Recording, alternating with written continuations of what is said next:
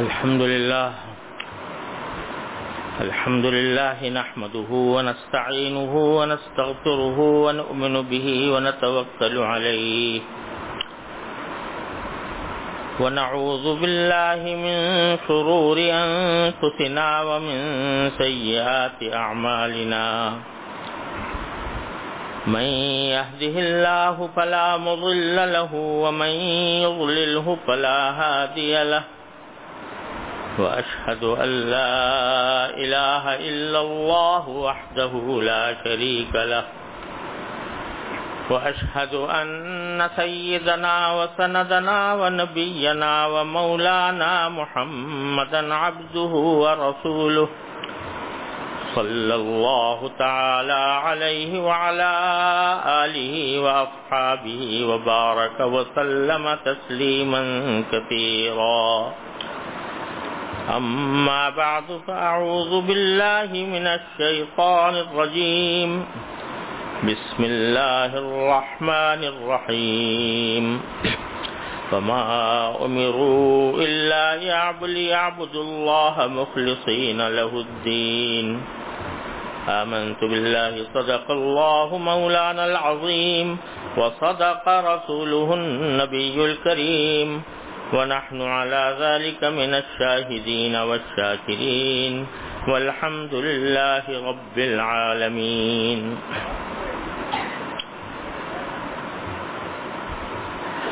میں نے اس غرض سے کہ انسان کی تمام تر کامیابی اور فلاح حضور نبی کریم سرور عالم صلی اللہ علیہ وسلم کی سنت کی اتباع میں ہے۔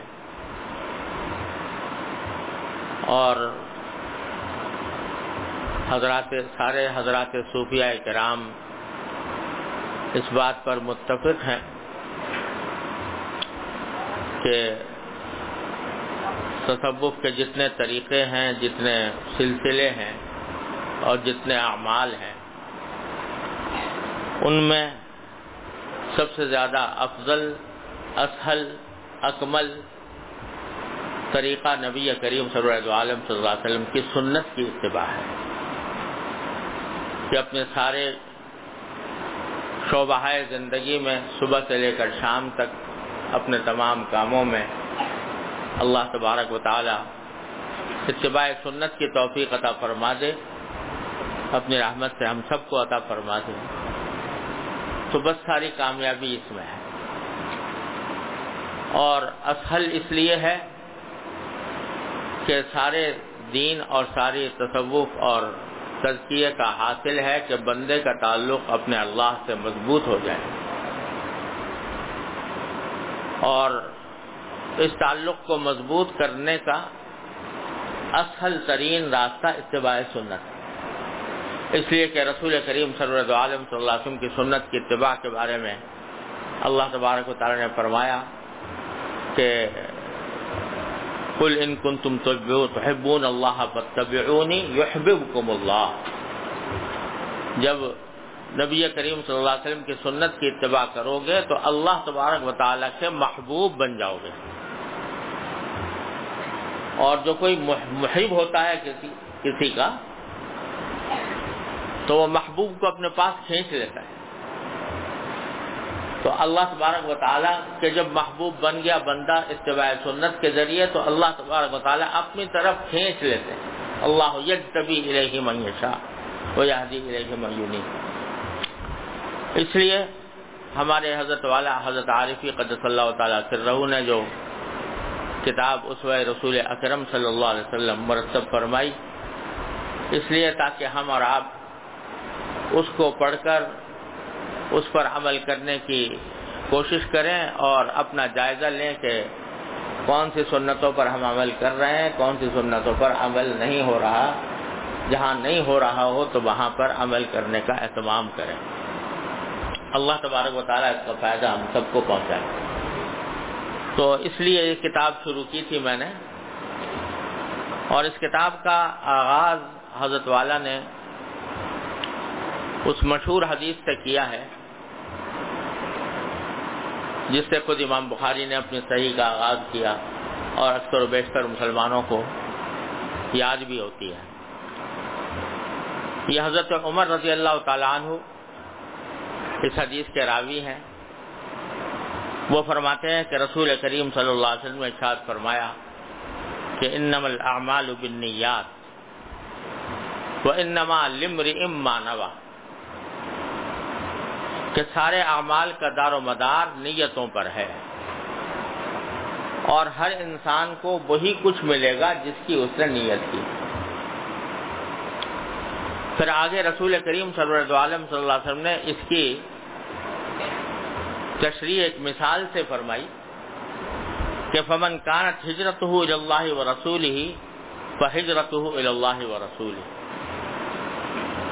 جس شخص نے ہجرت کی ہو اللہ اور اس کے رسول صلی اللہ علیہ وسلم کے حکم کی تعمیل میں تو اس کی ہجرت تو اللہ اور اس کے رسول ہی کے لیے سمجھی جائے گی اور اس کے جو فضائل ہیں، اس کے جو کا جو اجر و ثواب ہے، وہ اس کو حاصل ہوگا۔ ومن کانت ہجرت ہو دنیا یوسیب اور اگر کوئی ہجرت کرے اپنے وطن سے، کسی دوسرے وطن میں جا کر آباد ہو دوسرے ملک میں جا کر آباد ہو اور ہجرت کرنے کا مقصد کوئی دنیا حاصل کرنا ہو۔ مال کمانا، دولت کمانا، ملازمت کرنا، جیسے کہ آج کل لوگ وطن چھوڑ چھوڑ کے دوسرے ملکوں میں جاتے ہیں ملازمتوں کے لیے۔ اب یہ مراطن یا تجوجہ یا اس وجہ سے ہجرت کرے کہ کسی عورت سے نکاح کرنا ہے، اس کے لیے دوسرے شہر میں جانا ہے۔ ہجرت ہو الا مہاجر تو اس کی ہجرت اسی چیز کی طرف سمجھی جائے گی جس کے لیے جس کی نیت سے اس نے ہجرت کی۔ اور بعض احادیث سے معلوم ہوتا ہے کہ یہ جو آپ نے فرمایا کہ کسی عورت کی طرف کی سے نکاح کے لیے ہجرت کرے، تو بعض روایات میں آیا ہے کہ شروع میں جب مکہ مکرمہ کے اندر مسلمان آباد تھے رسول کریم صلی اللہ علیہ وسلم ہجرت کر کے تشریف لے گئے تھے مدینہ منورہ۔ تو مکے کے مسلمانوں پر بھی واجب کیا گیا تھا کہ جس میں استطاعت ہو وہ ہجرت کر کے جائے مدینہ منورہ۔ یہ فرض کیا گیا۔ اور جو ہجرت نہیں کرتا تھا بلا وجہ، بلا عذر، تو اس کو بہت شدید گناہ گار سمجھا جاتا تھا۔ اور قرآن کریم میں بھی آیا ہے کہ اس سے مواخذہ ہوتا تھا۔ کہ تم نے ہجرت کیوں نہیں کی؟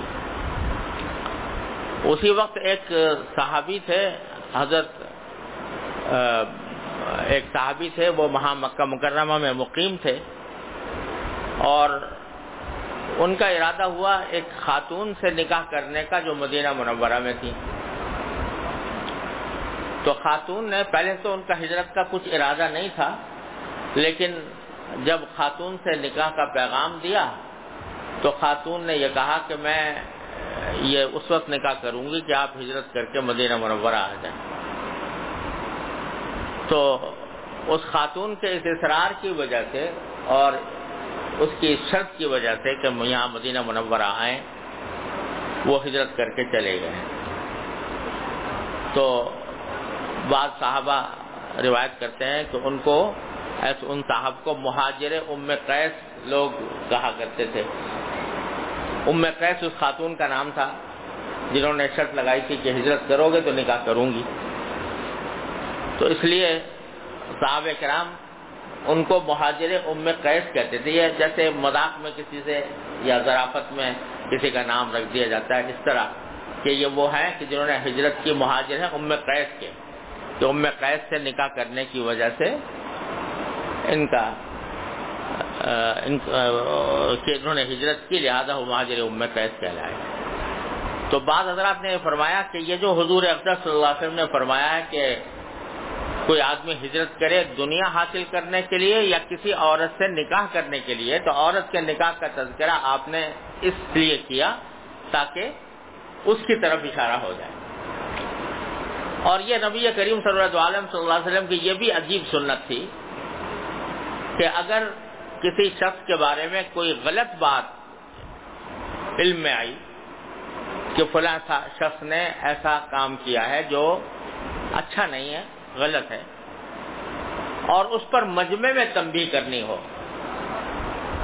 اگر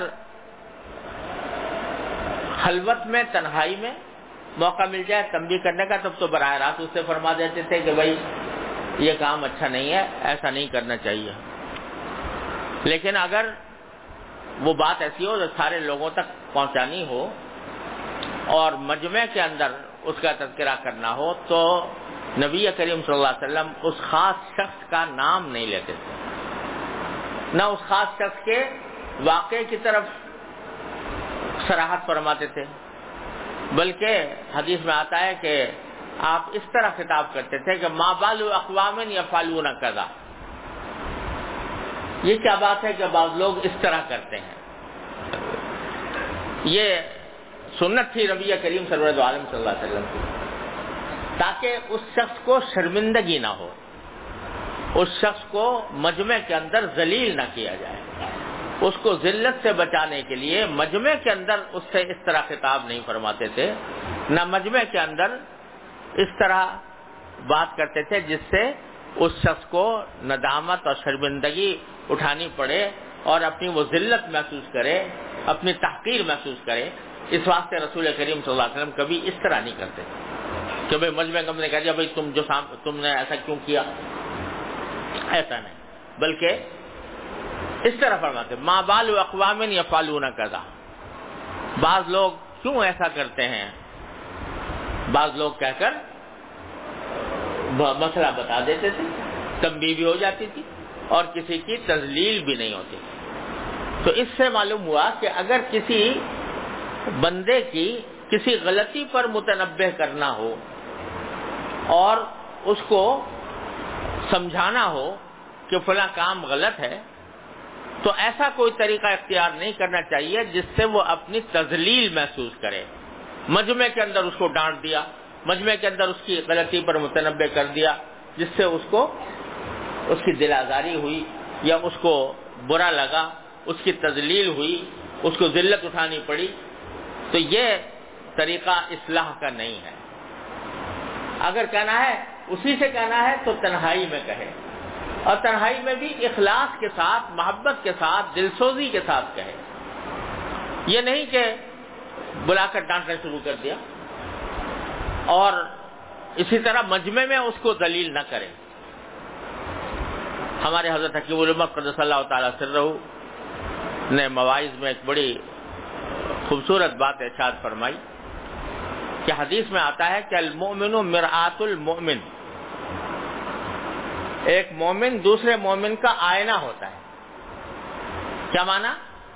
کہ جیسے اگر کسی شخص کے جسم پر، اس کے چہرے پر کوئی داغ لگا ہوا ہے، کوئی عیب ہے تو آئینہ اس کو بتا دیتا ہے کہ تمہارے چہرے پر کھلا عیب ہے، جو کھلا داغ لگا ہوا اسی طرح ایک مومن دوسرے اندر کا کوئی غلطی ہے، اس کے اندر کوئی داغ لگا ہوا ہے، تو دوسرا مومن اس کو بتا دیتا ہے کہ تمہارے اندر یہ بات ہے، اس کی اصلاح کر لو۔ تو حدیث میں مومن کو مومن کا آئینہ قرار دیا۔ تو ہمارے حضرت حکیم الامت صلی اللہ تعالی وسلم نے فرمایا کہ یہاں مومن کو مومن کا آئینہ قرار دیا، اس اس کے اندر یہ سبق بھی ملتا ہے کہ آئینہ جو ہے، وہ اسی شخص کو بتاتا ہے جس کے اندر عیب ہے، جو اس کے سامنے کھڑا ہوا ہے، اس کو بتا دیتا ہے کہ تمہارے اندر یہ عیب ہے، تمہارے چہرے پر یہ خرابی ہے۔ دوسروں سے نہیں کہتا پھرتا۔ وہ آئینہ دوسروں سے کہتا نہیں پھرتا کہ بھائی فلاں کے اندر یہ عیب ہے۔ اسی طرح مومن بھی جب کسی کے اندر عیب دیکھے، کوئی کوئی غلطی دیکھے، تو اس کا کام یہ ہے کہ خود اسی کو بتائے۔ اور دوسروں سے کہتا نہ پھرے کہ اس کے اندر فلاں عیب ہے۔ تو اس لیے اس بات کا بڑا لحاظ رکھنے کی ضرورت ہے۔ ہم سب کو یہ بات پیش آتی ہے۔ کبھی کسی دوسرے شخص کی کوئی بات ناگوار ہوتی ہے یا غلط محسوس ہوتی ہے، تو اس کا اہتمام کرنا چاہیے کہ اس کو محبت سے تنہائی میں سمجھایا جائے۔ یہاں تک کہ حدیث میں جو حاکم ہے، سلطان، صاحب اقتدار حاکم، اس کے بارے میں بھی حدیث میں رسول کریم صلی اللہ علیہ وسلم نے یہ ارشاد فرمایا کہ اگر اس کو، اس کی کوئی غلطی تمہیں، تم نے تمہیں دیکھی ہے یا اس کا اس کا اس کو متنوع کرنا ہے، تو حدیث میں فرمایا کہ فلا یوب دل علانی مجمے میں اس کو ذلیل نہ کرو کہ تمہارے اندر فلا غلطی ولیاخذ بھی بلکہ اس کا ہاتھ پکڑ کر تنہائی میں لے جا کر اس سے بات کرو۔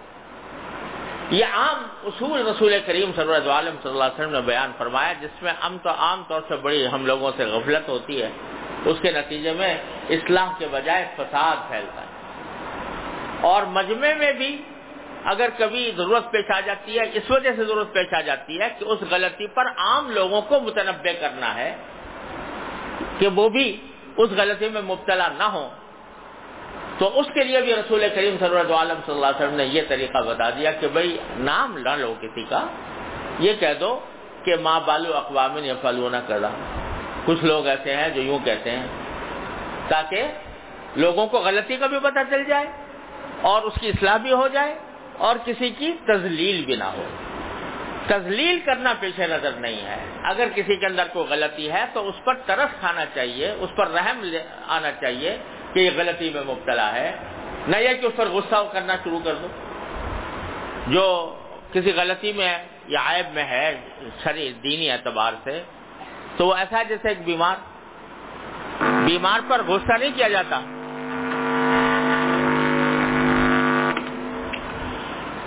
بیمار پر غصہ نہیں کیا جاتا کہ تم بیمار کیوں ہوئے۔ بیمار پر ترس کھایا جاتا ہے، بیمار پر رحم سے کے ساتھ رحم دلی کا معاملہ کیا جاتا ہے۔ تو اسی طرح اگر کوئی غلطی میں، گمراہی میں، غلط عمل میں مبتلا ہے، تو اس پر ترس کھانا چاہیے۔ اور برادرانہ انداز میں محبت کے ساتھ اس کو متنوع کرنا چاہیے، تنہائی میں، نہ کہ مجمع۔ اور مجمع میں اگر ضرورت پیش آئے، جیسے بعض مرتبہ بعض لوگوں کی غلطی جو ہے، اس سے اندیشہ ہوتا ہے دوسروں کے گمراہ ہونے کا۔ تو مجمع میں بھی ضرورت پیش آتی ہے اس کی گمراہی بتانے کی۔ اس میں حت امکان طریقہ یہ ہونا چاہیے کہ کسی کا نام لیے بغیر مسئلہ بتا دیا جائے۔ ہاں بعض اوقات ایسا بھی ہوتا ہے کہ کسی جگہ مسلحت دینی مسلحت کی خاطر نام بھی لینا پڑتا ہے، تب بھی انسان کو شرافت کی حدود میں اور ہمدردی کے کے ساتھ اور دلسوزی کے ساتھ سمجھانے کا اہتمام کرنا چاہیے۔ اس حدیث سے یہ بات بھی معلوم ہوئی۔ لیکن اصل جو حدیث میں رسول کریم صلی اللہ علیہ صلی اللہ علیہ وسلم نے بات ارشاد فرمائی ان نمل اعمال بالنیات۔ اس کو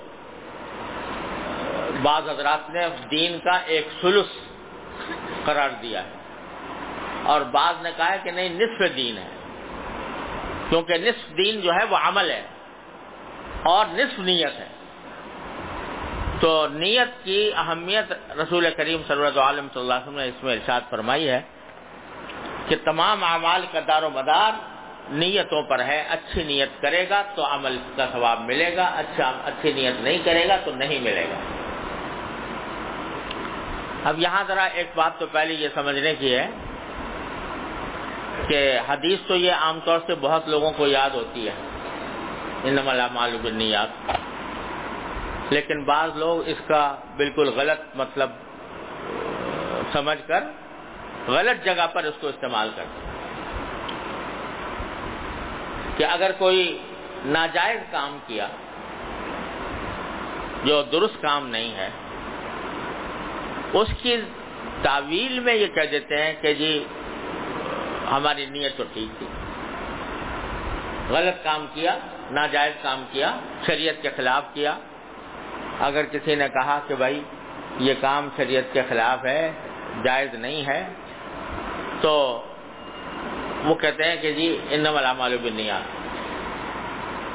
اعمال کا درمات اور نیت پر ہے، لہذا چاہے ہمارا عمل ہمارا خراب ہو، لیکن نیت ہماری درست۔ کوئی آدمی غلط نماز پڑھ رہا ہے، تو اس کو بتا دے بھائی، طریقہ صحیح ہے۔ ارے میاں، سب اللہ میاں قبول کرتے ہیں مالا مالو بن کچھ ضرورت نہیں ہے، زیادہ زیادہ تدقیق میں جانے کی ضرورت نہیں ہے مالا مالو بن تو بعض لوگ اس کو اس طرح استعمال کرتے ہیں کہ غلط کام کی تعویل میں کہہ دیتے ہیں کہ ہماری نیت ٹھیک تھی۔ تو خوب سمجھ لیجیے کہ غلط کام صحیح نیت سے کبھی صحیح نہیں ہوتا۔ جو کام غلط ہے، ناجائز ہے، وہ ناجائز ہی رہے گا۔ چاہے کتنی اچھی نیت سے کیا جائے۔ کوئی آدمی چوری کرے کسی کی اور نیت یہ ہو کہ جو چوری سے میرے پاس پیسے آئیں گے، وہ میں غریبوں میں صدقہ کروں گا۔ تو نیت تو بڑی اچھی ہے صدقہ کرنے کی، لیکن عمل غلط ہے تو اس اچھی نیت کی وجہ سے چوری حلال نہیں ہو جائے گی، جائز نہیں ہو جائے گی۔ اس کو صحیح نہیں کہا جا سکتا کہ اس وجہ سے کہ نیت صحیح تھی وہ چوری بھی درست ہو گئی۔ تو خوب سمجھ لیجیے کہ اعمال کا لفظ استعمال فرمایا نبی کریم صلی اللہ علیہ وسلم اعمال وہ ہیں جو شریعت جن کو عمل معتبر مانے، وہ نیت کے بغیر درست نہیں۔ تو یہ مطلب نہیں ہے کہ غلط عمل صحیح نیت سے صحیح ہو جاتا ہے۔ ہاں البتہ جو مقصود ہے وہ دو باتیں ہیں۔ اللہ تعالی ہمیں ان کی توفیق عطا فرمائے۔ تو وہی در حقیقت مقصود ہے اس حدیث پاک کا۔ ایک یہ کہ عبادت کا عمل، جو چیز عبادت ہے، ثواب کا کام ہے۔ وہ اس وقت تک معتبر نہیں ہوگا اور اس پر اس وقت تک ثواب نہیں ملے گا جب تک صحیح نیت سے نہ کیا جائے۔ یعنی اللہ جل جلالہ کی رضا جوئی کی خاطر۔ خالص اللہ کے لیے۔ نہ کیا جائے اس وقت تک وہ معتبر نہیں۔ اگر عبادت کا کام ہے لیکن نیت کچھ اور ہے۔ تو وہ عمل اللہ کے ہاں اجر کا سبب نہیں بنتا۔ نماز پڑھی لیکن دکھاوے کے لیے پڑھی صدقہ دیا، دکھاوے کے لیے دیا۔ تو یہ دکھاوے کی وجہ سے، نیت خراب ہونے کی وجہ سے عمل جو ہے وہ بیکار ہو گیا اور اس کا کوئی اجر و ثواب نہ ملا۔ بلکہ دکھاوے کی جب نیت کی تو الٹا گنا ہوا۔ تو عبادت کوئی بھی ہو، کسی بھی قسم کی، جب تک اس میں اخلاص نہ ہو جب تک اللہ تبارک و تعالیٰ کے خالص رضا جوئی نہ ہو، اس وقت تک اس پر اجر و ثواب نہیں مرتب ہوتا۔ آدمی تھوڑا عمل کرے، لیکن اللہ کے لیے کرے۔ تو وہ کارآمد ہے۔ اور بہت زیادہ عمل کرے، اخلاص نہ ہو، تو کچھ بھی نہیں۔ اللہ تعالیٰ کیا اس کی کوئی قدر و قیمت نہیں۔ تو بھائی، یہ بڑا کہنے کو تو میں نے بھی کہہ دیا، آپ نے بھی سن لیا کہ ہر عبادت میں اخلاص کامل ہونا چاہیے۔ لیکن عملا اگر ہم اپنی زندگی کو دیکھیں تو اس کے اندر پتہ نہیں کیا کیا شوائب اور کیا کیا شیطان کے وساوس اور دسائز کام کرتے ہیں۔ نماز پڑھنے کے دوران بھی، نماز پڑھنے میں بھی اللہ تبارک و تعالیٰ کے سوا پتہ نہیں کس کس کا خیال آ جاتا ہے۔ تو سب سے پہلے جب نماز کو جائیں تو اللہ تعالیٰ سے رجوع کر کے یہ دعا مانگ لیں یا اللہ نماز پڑھنے جا رہا ہوں، اس کو خالص اپنے لیے بنا دی اس میں کوئی شائبہ، نفس کا، شیطان کا شامل نہ ہو۔ دعا کر کے جائیں۔ اور اس سے زیادہ جو اللہ تعالیٰ محفوظ رکھے، جو خطرناک معاملہ ہے، وہ ہم جیسے طالب علموں کا ہے۔ جن کو کچھ علم کی خدمت کی توفیق ہوتی ہے، اللہ تعالیٰ نے ان کو کسی ایسے علم کے کام میں لگا دیا ہے۔ درس و تدریس ہے، خطابت ہے، واز ہے، تصنیف ہے، فتویٰ ہے۔ یہ ان کاموں میں لگا دیا۔ تو اس میں شیطان سب سے زیادہ راہ مارتا ہے اور انسان کا نفس سب سے زیادہ انسان کو مبتلا کرتا ہے کیونکہ جب آدمی کوئی علم کی خدمت کر رہا ہوتا ہے تو علم کی خاصیت یہ ہے کہ وہ لوگوں کے اندر کچھ نہ کچھ تعریف پیدا کرتا ہے۔ فلاں نے بڑے عالمانہ کام کیا ہے، فلاں نے بڑا عالمانہ خطاب کیا ہے، بڑی عالمانہ تصنیف کی ہے۔ بڑا عالمانہ فتویٰ لکھا ہے، بڑا اچھا مدرس ہے، بہترین طریقے سے پڑھایا ہے، وغیرہ۔ اب شیطان دل میں یہ خیالات ڈال دیتا ہے کہ میں جو پڑھا رہا ہوں تو ایسا پڑھاؤں کہ واہ واہ ہو جائے۔ اور واز کہوں تو ایسا کہوں کہ لوگ جو ہیں وہ تعریف میں رسب السان ہوں۔ کوئی تحریر لکھوں تو ایسی لکھوں کہ لوگ خوش ہو جائیں۔ اب یہ اگر جذبہ پیدا ہو گیا علم کے راستے سے، تدریس کے راستے سے، تصنیف کے راستے سے فتوا کے راستے سے کہ لوگوں میں میری شہرت ہو جائے، لوگوں میں میری تعریف ہو، لوگ مجھے بڑا علامہ سمجھیں، تو سارا کیا ذرا اکارت ہو گیا۔ سارا کیا ذرا اکارت ہو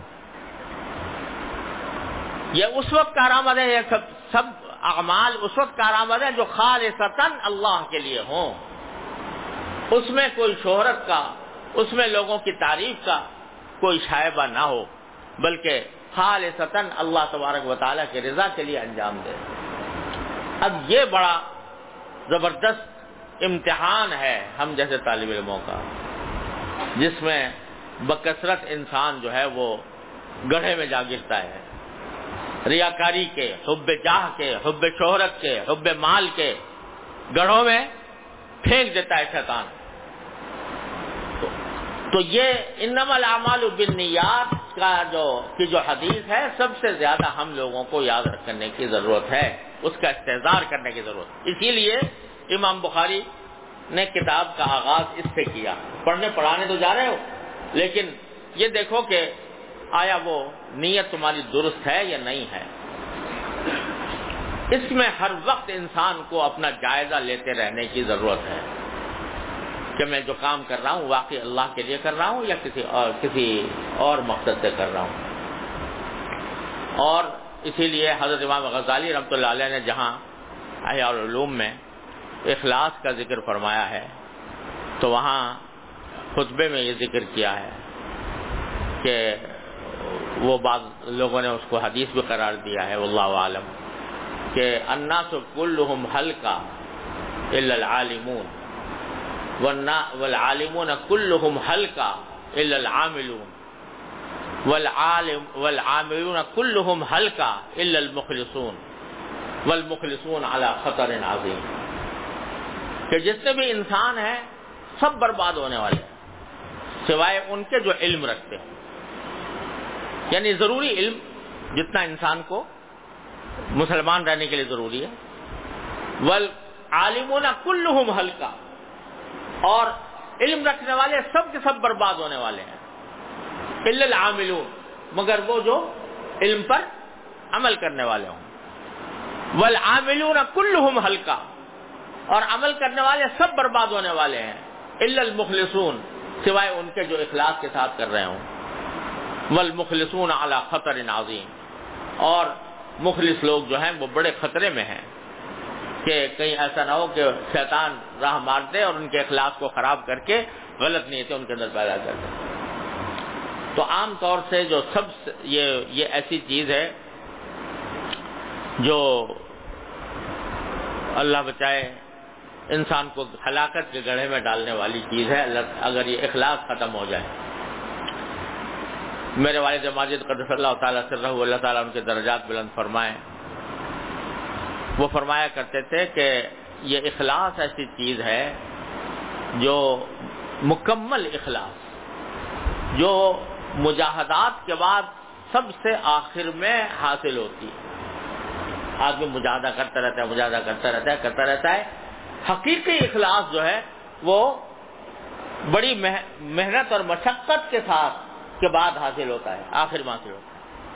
اور اس کا اصل راستہ جو ہے، وہ مخلصین کی صحبت۔ اس بات کا استحصال کہ ریاکاری کی کتنی کتنی خراب چیز ہے، حب جاہ کتنی خراب چیز ہے، حب مال کتنی خراب چیز ہے۔ اس کا استحصار اور مخلصین کی صحبت صحبت سے حاصل ہوتا ہے۔ اللہ جب اللہ والوں کی صحبت میں بندہ بیٹھتا ہے اٹھتا بیٹھتا ہے، ان کے طریقے کو دیکھتا ہے اور ان کے ہاں رگڑے کھاتا ہے۔ میرے والد ماجد جی لفظ استعمال فرمایا کرتے ہیں رگڑے کھاتا ہے۔ یعنی وہ بعض اوقات اس کو مجاہدات کراتا تو ان مجاہدات کے نتیجے میں پھر یہ جو جذبے ہیں وہ ختم ہوتے ہیں اور اخلاق کا جذبہ حاصل ہوتا ہے۔ اللہ تعالیٰ اپنے فضل و کرم سے اپنے احمد سے ہم سب کو عطا فرمائے۔ تو بھائی، اس کو ہمیشہ اپنا فکر کا ایک مرکز رکھنا چاہیے کہ آیا میں کام جو کر رہا ہوں، واقعی اخلاص کے لیے کر رہا ہوں، اللہ کے لیے کر رہا ہوں یا نہیں؟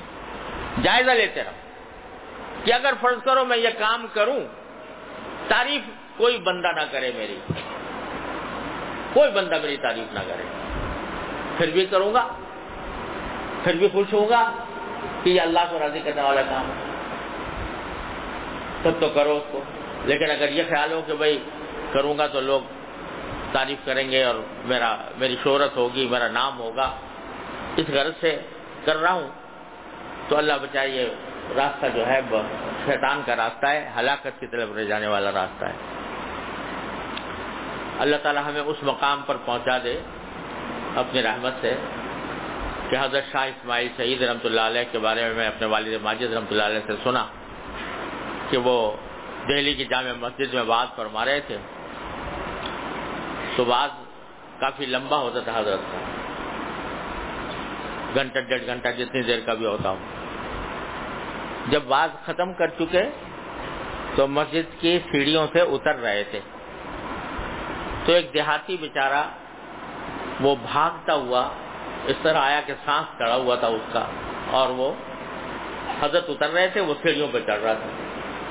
جب اس نے دیکھا کہ لوگ مسجد سے نیچے اتر رہے ہیں، تو مولانا ہی سب سے آگے تھے۔ مولانا سے پوچھا کہ کیا مولوی اسماعیل کا آواز ختم ہو گیا؟ تو انہوں نے کہا ہاں بھائی، ختم ہو گیا۔ کہا انا للہ میں تو بہت دور سے ان کا آواز سننے کے لیے آیا آیا تھا، پتہ نہیں کہاں سے، کس دیہات سے۔ پتہ نہیں کتنا بڑا فاصلہ طے کر کے مشقت اٹھا کے یہاں پہنچا تھا۔ افسوس ہے کہ ختم ہو گیا، میں شریک نہیں ہوتا تھا۔ تو مولانا نے اس کا ہاتھ پکڑ کے کہا کہ کچھ ڈر کچھ غم نہ کرو۔ میرا نام ہی اسماعیل ہے۔ میں ابھی بیٹھ جاؤ، یہاں میں تمہیں سنا دیتا ہوں۔ میں نے بعد میں کیا کہا اور وہاں پر لے کے بیٹھ گئے سیڑھیوں پر اور بعد میں جو بات کہی تھی وہ اس کو سنا دی۔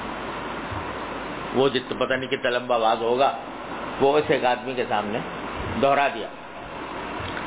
تو کسی نے بعد میں جب حضرت کی یہ بات دیکھی تو پوچھا کہا کہ حضرت آپ نے بھی کمال کیا۔ ایک آدمی کی خاطر پورا کا پورا بات گہرا دیا آپ نے، ایک آدمی کی خاطر۔ تو اس پر جواب دیا حضرت شاہ صاحب نے۔ جواب یہ دیا کہ ارے بھائی کیا فرق پڑتا ہے؟ میں نے تو پہلے بھی ایک ہی کے لیے کہا تھا۔ میں نے تو پہلے بھی ایک ہی کے لیے کہا تھا اور اب بھی ایک ہی کے لیے کہا۔ میرے لیے کیا فرق پڑتا ہے؟ مجمع تھا سامنے یا ایک آدمی بیٹھا تھا؟ میں تو ایک ہی کی وجہ سے کہہ رہا تھا، اسی کے لیے، اسی کی رضا جو تھی مقصود تھی، اسی کی خوشنودی مقصود تھی۔ تو وہ وہاں مقصود تھی، یہاں بھی مقصود ہے۔ یہ مقام ہے اخلاص کا۔ تو اللہ تبارک و تعالیٰ اپنے فضل و کرم سے ہم سب کو اس مقام، یہ مقامت بات کیا ہے؟ ذرا سا اس طرف توجہ کرتے رہنا چاہیے۔ ہم سب مبتلا ہیں اس میں بھائی، خاص طور سے علم سے تعلق رکھنے والے سب میں مبتلا ہو جاتے ہیں۔ لیکن اگر یہ استظار کرتا رہے آدمی تو اس سے فائدہ ہوتا ہے۔ کیا استظار استظار یہ کرتا رہے کہ چلو میں اگر کوئی ایسا کام کروں جس میں جس سے میری شہرت ہو جائے، لوگ میری تعریف کرنے لگے سب تعریف کر رہے ہیں۔ لیکن جب میں قبر میں جاؤں گا اور میرے قبر میں جانے کے بعد لوگ تو میرے اوپر مضامین لکھ رہے ہوں اور میری تعریف میں زمین و آسمان کے قلابے ملا رہے ہوں اور ہر طرف سے میرے اوپر تعریف کے ڈونگرے برسا رہے ہوں اور اندر میری پٹائی ہو رہی ہو۔ اللہ بچائے۔ تو ان کی تعریف مجھے کیا کام آئے گی؟ کسی وقت بھی یہ آنکھ بند ہو سکتی ہے۔ کسی وقت بھی میں قبر میں پہنچ سکتا ہوں۔ کسی وقت بھی اللہ تبارک و تعالیٰ کے سامنے جواب دہی کے لیے حاضر ہو سکتا ہوں۔ اگر یہ سب تعریف کرتے رہے میری اور اندر جا کر جب اللہ تعالیٰ کے سامنے پیش ہو تو وہ حدیث پیش نظر رکھنی چاہیے، جس میں فرمایا کہ جب عالم پیش ہوا تو اس سے پوچھا کہ تم نے کیا لے کر آئے ہو؟ تو اس نے کہا کہ جی میں نے علم کا بڑا بڑا کام کیا تھا۔ تو اللہ تعالیٰ فرماتے ہیں کہ وہ تو سارا کام تم نے اس لیے کیا تھا تاکہ لوگ تم کہیں، تمہیں کہیں کہ یہ بہت بڑا عالم ہے۔ فقط قیل۔ تو وہ تمہارا مقصد حاصل ہو گیا، لوگوں نے بڑی تعریفیں کی تمہاری۔ اب مجھ سے کیا لینے آئے یہ تصور، یہ استحظار کہ یہ تعریف، ارے یہ جو مخلوق کی تعریف اور مذمت ہے نا، یہ بالکل ناپائیدار چیز ہے۔ آج تمہاری تعریف کر رہے ہیں، کل اگر ان کی طبیعت کے خلاف کوئی کام کر بیٹھے، تو یہی تمہاری مذمت شروع کر دیں۔ نہ ان کی تعریف کا بھروسہ، نہ ان کی مذمت کا اور برائی کا بھروسہ۔ لہذا اس سے اپنے آپ کو قطع نظر کر کے یہ دیکھو کہ کس کے پاس جانا ہے۔ کس کے لیے یہ عمل کیا جا رہا ہے؟ کون ہے جو اس عمل کی قدر کرے گا اور اس کا اجر عطا فرمائے گا؟ اس کی فکر اللہ تعالی ہم سب کو اپنے رحمت سے عطا فرما دے۔ تو پھر اخلاق تو انم العمال بالنیات۔ جو عبادتیں ہیں، ان عبادتوں کے اندر جب تک کہ اللہ جل جلالہ کی رضا جوئی کی نیت نہ ہو، وہ بیکار ہیں۔ ان کا کچھ فائدہ نہیں، بلکہ الٹے موجب وبال ہے اور دوسرا مطلب اس کا یہ ہے کہ جو مباح کام ہے جائز کام، ان میں بھی اگر اچھی نیت کرنے کا اہتمام کر لو تو سارے مباح کام ثواب کے کام بن جائیں گے۔ یہ کیمیا ہے جو مٹی کو سونا بنانے والی۔ کہ ایک کام تھا جو حقیقت میں عبادت نہیں تھا، مباح کام تھا، جائز کام تھا، کوئی اجر کا، ثواب کا کام نہیں تھا، عبادت نہیں تھی، لیکن ہم نے اللہ تعالیٰ کی توفیق سے اس کے اوپر نیت کر لی اچھی۔ اللہ تعالیٰ کو راضی کرنے کی نیت کر لی اور اتباع سنت کی نیت کر لی۔ تو وہ جائز کام، مباح کام جو عبادت نہیں تھا، اس اچھی نیت سے وہ بھی عبادت بن جائے۔ گا کھانا، پینا، سونا، جاگنا، لوگوں سے ملاقاتیں کرنا، گھر والوں کے ساتھ خوش طبی کرنا تفریح کرنا۔ جتنے بھی جائز اور مباح کام ہیں، ان سب میں اچھی نیت کر لینے سے وہ اجر و ثواب کا سبب بن جاتے ہیں۔ تو اسی لیے جب بھی کوئی کام کرو تو اس میں کوشش کرو اتباع سنت کی نیت کرو۔ اللہ تعالیٰ کے نبی کریم سرورز عالم صلی اللہ علیہ وسلم اس طرح کرتے تھے۔ کھاتے تھے تو اس طرح کھاتے تھے، میں اسی طرح کھاؤں گا۔ اتباع سنت۔ اس طرح سوتے تھے میں اسی طرح سوؤں گا۔ اس طرح باتیں کرتے تھے میں بھی اسی طرح باتیں کروں گا۔ اس طرح آپ بچوں سے محبت فرماتے تھے میں بھی بچوں سے محبت کروں گا۔ اس طرح گھر والوں کا خیال رکھتے تھے میں بھی خیال رکھوں گا۔ اس طرح گھر والوں کے کام میں ہاتھ بٹاتے تھے میں بھی بٹاؤں گا۔ اس نیتوں سے جو جائز اور حلال اور مباح کام تھے، فی نفسی عبادت نہیں تھے۔ وہ بھی عبادت انم العمال بالنیات کے ذریعے وہ بھی عبادت بن جاتا ہے۔ تو نیت درست کرو۔ اسی لیے نبی کریم سرور عالم صلی اللہ علیہ وسلم نے ارشاد فرمایا، حضرت معاذ بن جبل رضی اللہ تعالیٰ عنہ سے کہ اخلص دین کا یکفی کل عمل القلیل۔ دین میں اخلاص پیدا کر لو تو تھوڑا سا کام بھی تمہارے لیے کافی ہو جائے گا۔ نیت۔ اور بزرگوں کی صحبت سے یہی فائدہ حاصل ہوتا ہے کہ آدمی کی نیت کو وہ موڑ دیتے ہیں۔ زاویہ نگاہ بدل دیتے ہیں۔ زاویہ نگاہ جب بدل جاتا ہے تو اللہ تعالیٰ کے فضل و کرم سے یہ مٹی بھی سونا بن جاتی ہے۔ مجھے یاد ہے کہ میرے والد ماجد قدس اللہ تعالیٰ حضرت مولانا مفتی محمد شفیع صاحب قدس اللہ تعالیٰ اللہ تعالیٰ ان کے درجات بلند فرمائے میں بچہ تھا اور حضرت حج کو تشریف لے گئے۔ تو وہاں سے جب تشریف لائے تو میرے لیے پہلی بار گھڑی لے کر آئے۔ اس سے پہلے کبھی گھڑی استعمال نہیں کی تھی۔